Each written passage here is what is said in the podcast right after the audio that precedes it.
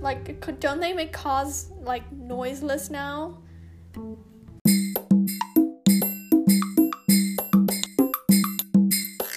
Hello, everyone, and welcome back to another episode of Spill It. Um, I have to say that this month was really great in terms of like books that I read. I only read three this month, which is kind of disappointing, but you know, we gotta move on with our lives. Um, okay, no, don't move on. Um, but I only read three, but they were absolutely fantastic books. Well, even two of them I gave five stars, and one of them I gave four stars. So, if that's any indication, then yes, it was a great, great month of reading. Um, I didn't get to finish the fourth book because it kind of just caught up on me. Um, it isn't necessarily long, um, but just the timing just caught up with me, and before I knew it, it was the 31st. And I was like, "Eh, you haven't read anything, and you have like five assignments. So, like, you know, let's just do our best to make the three readings that I have done very, very substantial um, in their presentation, if I could say that. Um, so, anyway, let's get straight into it.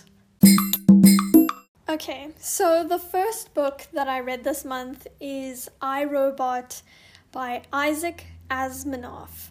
And let me tell you, this book is so good. I don't know, maybe I'm just in love with um, like authors who write about artificial intelligence and um, robots. Maybe I'm just like that. Um, but I genuinely enjoyed it. It's basically an anthology of short stories about a society that is like developing robots and developing um, artificial intelligence and almost um, how they uh, solve problems with the robots based on the three laws that they have, which is like a robot cannot harm another human being or it must always obey orders and stuff like that. And so it's a collection of short stories that are kind of collected, um, connected um, together through this woman who is the head of this robotic company, and she details these important stories in the development of artificial intelligence and robots. Um, I genuinely enjoyed it. It was had funny moments. It had moments of seriousness, um, but it was a generally a story that didn't want to took itself seriously, but not in a way that you would really notice. And all of the subtle messages of um, of creating an artificial intelligence and the responsibility of it and how you would integrate it into society and what problems you would have integrating those systems into society. What would happen if something went wrong with the robot? How do you fix it? I think it was a very clever approach. Um, I know I read an article about Isaac Asimov saying that he wrote his he's very famous in terms of writing about artificial intelligence and he speaks about how um, there was this fear around automation and um, industrialization in the world and he wanted to show people an alternative to that um, where robots are more relatable or more understandable and how they would come into our world um, rather than this very apocalyptic feel that most blockbuster movies seem to take on robots. I actually got the ro- book I Robot because I watched the movie, and compared to the movie, if you've watched I Robot, it's definitely not the same thing. It has elements of the book in it, and you can kind of see those elements, but it's very much more dramatized in the um, movie than in the book. Um, the book is much more subtle and almost like just going through the motions of um, developing, fixing, and changing robotics in the world. How do they use robotics in the world um, in the future? And I really like the ending. I know I've spoken about another artificial intelligence book or future society, um, uh, Scythe by I think Amy Shusterman. I think I've spoken about her book before. I enjoyed this one as much as I enjoyed hers that we previously spoke about. And you can kind of tell that there are some similarities between the authors. I don't know if she was maybe inspired by Asimov, but it is definitely my understanding of why this book is a classic has definitely grown stronger. I definitely understand why people seem to enjoy um, writing, and I actually am going to buy. Uh, I think he has a collection of stories about a robot and a detective, and I think that's going to be so much fun to read. And I love this book so much, and that's why I rated it five stars. And surprisingly, it is the book of the month because it is so entertaining, um, and I just sincerely enjoyed it. One more thing I wanted to point out about um, the anthology and about I Robot is that each story is so. Oh my gosh, I don't know why people are being so loud today. Just excuse the car noises in the background. Um, but each story could be a television series. The way that each problem is like thought about and discussed and problem solved through in the anthology is so meticulous of the author and each story was so heartwarming and um, answered very important questions, which is why I thought it was so structured and so well thought out, is because you can see the amount of work and detail that is put into each story and thinking about how AI would actually really be like. Um, instead of, um, I have my book here, let me just go and check the name of. I don't know, how long ago did we speak about. Uh, oh my gosh, I can't even find how long ago we spoke about um, Scythe. Oh my gosh. Nope, I can't find it. Um, but in Scythe, I felt like Scythe was more um, much more further in terms of the thinking where I could see the, like the influence of today and also the future in I Robot compared to Scythe, which is much more in the future. Okay, moving on to the next book. Okay, so the next we have The Great Gatsby by F. Scott Fitzgerald. And I've actually read this book before. I read it in, I think, high school in grade 9, I think. Oh my gosh, it is so noisy today. Please, please excuse my noisy, noisy house. Hopefully, it isn't too distracting. Um, but I've read Great Gatsby before, so this is a reread for me, and I actually quite enjoyed it the first time. Um, as high school kids, you don't want to read anything too boring or um, too, I don't know how to describe it, too serious. And I think Ga- it is serious. It is a pretty serious book. It follows the story of um, Gatsby through the eyes of, oh my gosh, I forgot everyone's name. Through the eyes of Nick something. Nick something. You can hear me leafing through the book because I don't remember anything. Oh, and then there's this ginormous introduction at the front of the book that takes up so many pages and then by the time you get to the actual reading, I don't know if my copy is just the one like that, but the introduction is like a fourth of the book, and then then the novel starts.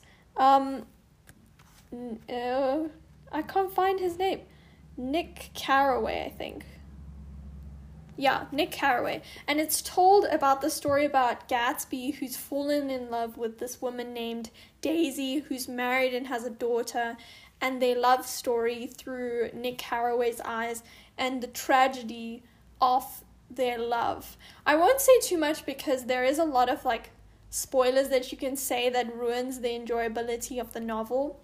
But it's set in yo, I don't even know when it's set, but it's um set in that uh boom of uh industry in um America where there's this like industrialization and old cars and I don't know if you really want to get a sense of the period and the time, I would just really suggest watching the movie because it is so absolutely wonderful. Um, they co- the movie and the book complement each other so well, and the movie really brings to life a lot of the imagery you would expect from the novel. Um, some points about the novel. Um, it's it's I think I understand a lot of why it's considered a classic. So in my high school we had to read a lot of Shakespeare and Shakespeare is absolutely boring. Absolutely boring and confusing. You don't understand anything that's going on. So it was really helpful that the school I went to went through the play and described the story and so we knew everything that happened in the Shakespeare plays. And Shakespeare is actually so good at storylines and um, drama and intrigue and villains and um, evil. And he just made these stories that were so entertaining that if someone rewrote Shakespeare into like like a TV series, and I, I would definitely watch it because there's so much drama and intrigue. Um, and you kind of get that same feeling when you read Get The Great Gatsby. That's kind of where the characters are pulled along and their actions almost seem like um, almost irreversible to the flow of everything that's happening around them. So Shakespeare was really good at setting up characters that fall, quotation marks, that um, who have this height and then fall. Um, to um, the worst of the worst. And it's not all the stories like that, but he was really good at writing stories that go absolutely wrong. Um, and that's why I loved Shakespeare so much because he wrote it in a way that was very entertaining. And so I see this very much in The Great Gatsby in a way that is more relatable. So it's definitely a lot easier to read than Shakespeare, but it's definitely not a very easy to read book. Um, but I thoroughly enjoyed it. Um, the characters were real and a representation of their time. Um, and the the descriptions are very original and unique and you definitely get a sense of the author in the writing um, it's very full if I could describe it, the writing is very full with descriptions and um, imagery, and that's why I said um, watching the movie would be so great um, because you kind of like see all of this imagery and this absolute magnificence brought onto um, the big screen and into real life. Um, okay, so I got the period, it's post war America. So women are still like don't have a lot of power, which is an important theme in this book. Um, just came out of the war. People are trying to get the economy started again, um, get everything going. The war does play a role in the novel. It does come up. Um, and overall, I just really enjoyed it. I also gave it a 5 out of 5, but I didn't make it the book of the month because I don't know, I just maybe it's because I read it twice. So I just enjoyed the process and it's actually a really interesting, fun book to read. I don't want to recommend it like as much as I Robot because it's a bit harder to read in terms of modern literature, but it's definitely a better way to grasp kind of the essence of old story writing like Shakespeare where like I said, characters are almost pushed in this direction towards an end um, that you don't know, but it almost seems like they're powerless. And I know that's not always a great way to see stories, but I think it's important to have stories where characters have less agency than normal um, because it just makes it a little bit more realistic and adds a little bit more depth to literature than the normal stories where you would have heroines and villains and the heroes always win or the heroes are fighting a villain. But in this case, it's almost like circumstances and people and people who are real are the causes behind um, these people's problems. And that's why they're so similar, the similarities between Shakespeare's plays like Coriolanus and Macbeth and um, Antony and Cleopatra and The Great Gatsby. And I may be really overshooting my my powers of reviewing by say by comparing Shakespeare and F. Scott Fitzgerald, but I can say don't take that part too seriously, but I can say I understand why it is a classic. The last book I read this month is Death Notice by Zhou Haohui. And I had to look at Google Translate so that I wouldn't say this person's name wrong. And honestly, I don't want to because, you know, I said I would put more effort into saying people's names right. And so, Death Notice by Zhou Haohui is about this sergeant named Zhang Haoming and his um, obsession with this 18 year old murder case where um, this person would serve someone, give someone a death notice. Um, kudos to the name. My voice is just not working today and they would give this death notice to a person telling them that they're going to die for something they did wrong however many years ago and for what they were charged for and all of that. And these people would actually die. Um, and so there was these there was three murders that happened 18 years ago. And now this Zhang Hao Zhang Hao Ming there we go is trying to solve um, this murder before they kill again because they seem to resurface after 18 years.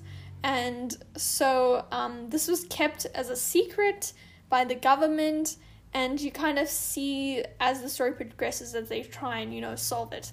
It is a crime thriller, so there's nothing much you can expect except trying to solve who the murderer is. I haven't read a thriller. I don't know if I call it a thriller. A who done it. Um, I haven't read. I don't think I would call this a who done it because who done it is like, um, you know, something else. But it's a crime thriller, and I haven't read crime thrillers in so long. And I used to obsessively read crime thrillers, like everything to do with detectives and murder and death and lots of people dying and people trying to solve it and i was just obsessed with that. And i just loved trying to figure out um, who the killer is at the end. And i really tried to not do that this time because i found that it severely spoiled. Modern crime thrillers for me. I recently read a crime thriller like not recently like last year and it was like this modern crime thriller that was like super psychological and twisted and I was like I don't like this. And maybe it's cuz I was just being too hard on the book. I generally don't like it. Like honestly I just don't don't even want to talk about it. Um so I kind of stayed away from crime thrillers especially because I'm gone you know um, you know me going to book sales, and because I've been going to book sales, crime thrillers aren't really those ones that you find in book sales because generally people like to read them. It's a very popular genre. And so when I saw that this one was a Chinese thriller that was made into a TV series, apparently, I did try and check that out. I haven't watched it. I don't think I will. Um, but yeah, um, it's a very apparently a very popular Chinese uh, series about this killer. Oh yeah, the killer's like um code name is En Enumendes Enumendes. okay, let's just not just pretend that I didn't say that, and that's not something that came out of my mouth. But anyway, so it is a crime thriller, so we're trying to figure out what happens. And let me tell you, the first twist happens on page nine. Page nine, guys. The rest of the book is kind of like general thrillers, but I was just surprised how quickly they came at me with the the thrills and the intrigue. Um, because the story does take turns that um, that you don't see in other crime novels. Um, but it also is very similar to other crime novels in the way that it's structured and um, how the cast is played. It does, it is a Chinese novel. It is translated. So there are Chinese names in it. Um, I know that the audience who probably listens to my podcast are English predominantly English speakers, so I just want to warn you that there's a lot of names that you're gonna have to get used to. But I really advise you doing that because if you do, then reading foreign literature becomes so much easier. Okay, then moving on. Yeah, so the first twist was on page nine, so that was like, I was like, what? Crazy! This person is really brave. Um, but anyway, the novel was generally very entertaining. I did enjoy it. Um, I'm not gonna say any more about it because saying anything about crime thrillers is like high spoiler, high danger zone for me because like anything you say could just mean that you know just mean that you spoiled the novel for everyone else. Um, so I'm just gonna avoid saying anything. But if you enjoy crime novels, this is really fun and interesting. Um, then oh my gosh, my house is so damn noisy. Um anyway, I should probably stop talking about how noisy my house is and talk about the books. Oh yeah. Um there is something interesting that I noticed when I was reading all three of these books. Oh yeah, before I move on to that, I just want to say that we all know about like the socio-political things going on in China and how the media and what is published and what is controlled is very, very small. I don't know how it is to be an author in China and what um, society they live in. There is an influence of um, Chinese culture in the novel, like how the police force is structured and the roles of um, Chinese government and how Chinese government is like very authoritative. I haven't done any research on China, so I don't want to say anything like too, you know, controversial. But I'm not. It's a. It's not. It's not like it goes into any of the questionable uh, parts of Chinese society. Um, but there is points about um, females and how hard it is for females to get into positions of power, but that could be just, um, uh, what's it?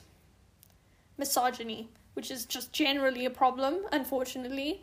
And when I was thinking about that, because there is um, the one the person in the task force assigned to um, assigned to the task force, the only woman is a psychologist. And I don't know why she couldn't have been a sergeant, but you kind of see what I'm getting at. And then I kind of thought about all the roles of women in the three novels that I read.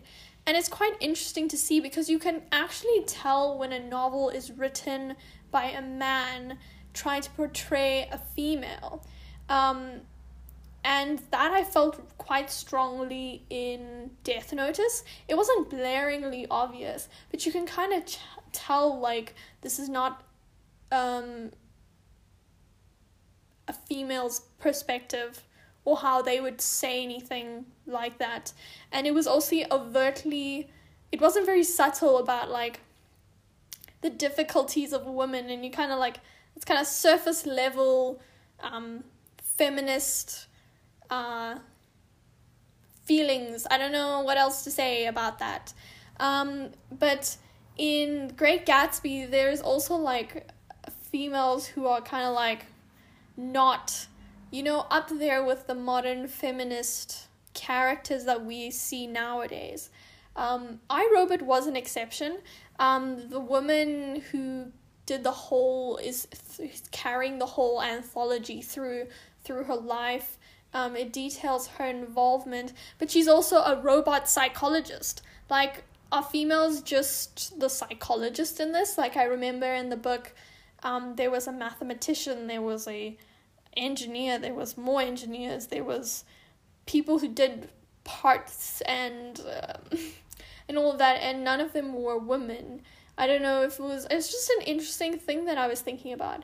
Um, overall, I think the Great Gatsby, their role of females is very realistic of the time. I don't really expect anything else, and I loved I Robot as well. Um, but it's just more subtle things that you noticed. I noticed as I was reading, and I thought I would bring them up to you. And if you ever decide to read these books, you should also just check it out and see if you can spot them. And how do you feel about that? Are you going to look for more feminine I mean, feminist books, like more modern literature, or do you think that it's better to read books that represent the ideology at the time to see how much we have progressed or didn't progress? And that brings us to the end of my May reading list. I'm happy that I read three books, but I'm a bit disappointed I didn't get to finish the fourth book because usually my podcasts are a little bit longer. Um, I don't know how people feel about me reading four books a month or three books a month. This month was kind of really chaotic with a lot of different things that I think would probably bore you to death if I talked about them. As you can hear, I am recording in the noisiest time of the day because of how absolutely chaotic this time has been that I have just procrastinated even the podcast. But overall, it was a great, great month. I mean, it, I just enjoyed so many books. Oh, yes, I rated I Robot 5 out of 5. Um, Great Gatsby 5 out of 5, and then Death Notice 4 out of 5. So you can see that it was a really, really good month. Oh my gosh, I'm so happy about all the books that I read. I just thinking about it makes me happy. Um, hopefully next month is as great, and hopefully I decide to record at a less noisy time. Uh, yeah. Um, I hope everyone's happy, healthy and I'll see you next time. Oh my gosh, can you even hear? Like, like, don't they make cars like noiseless now? Yay!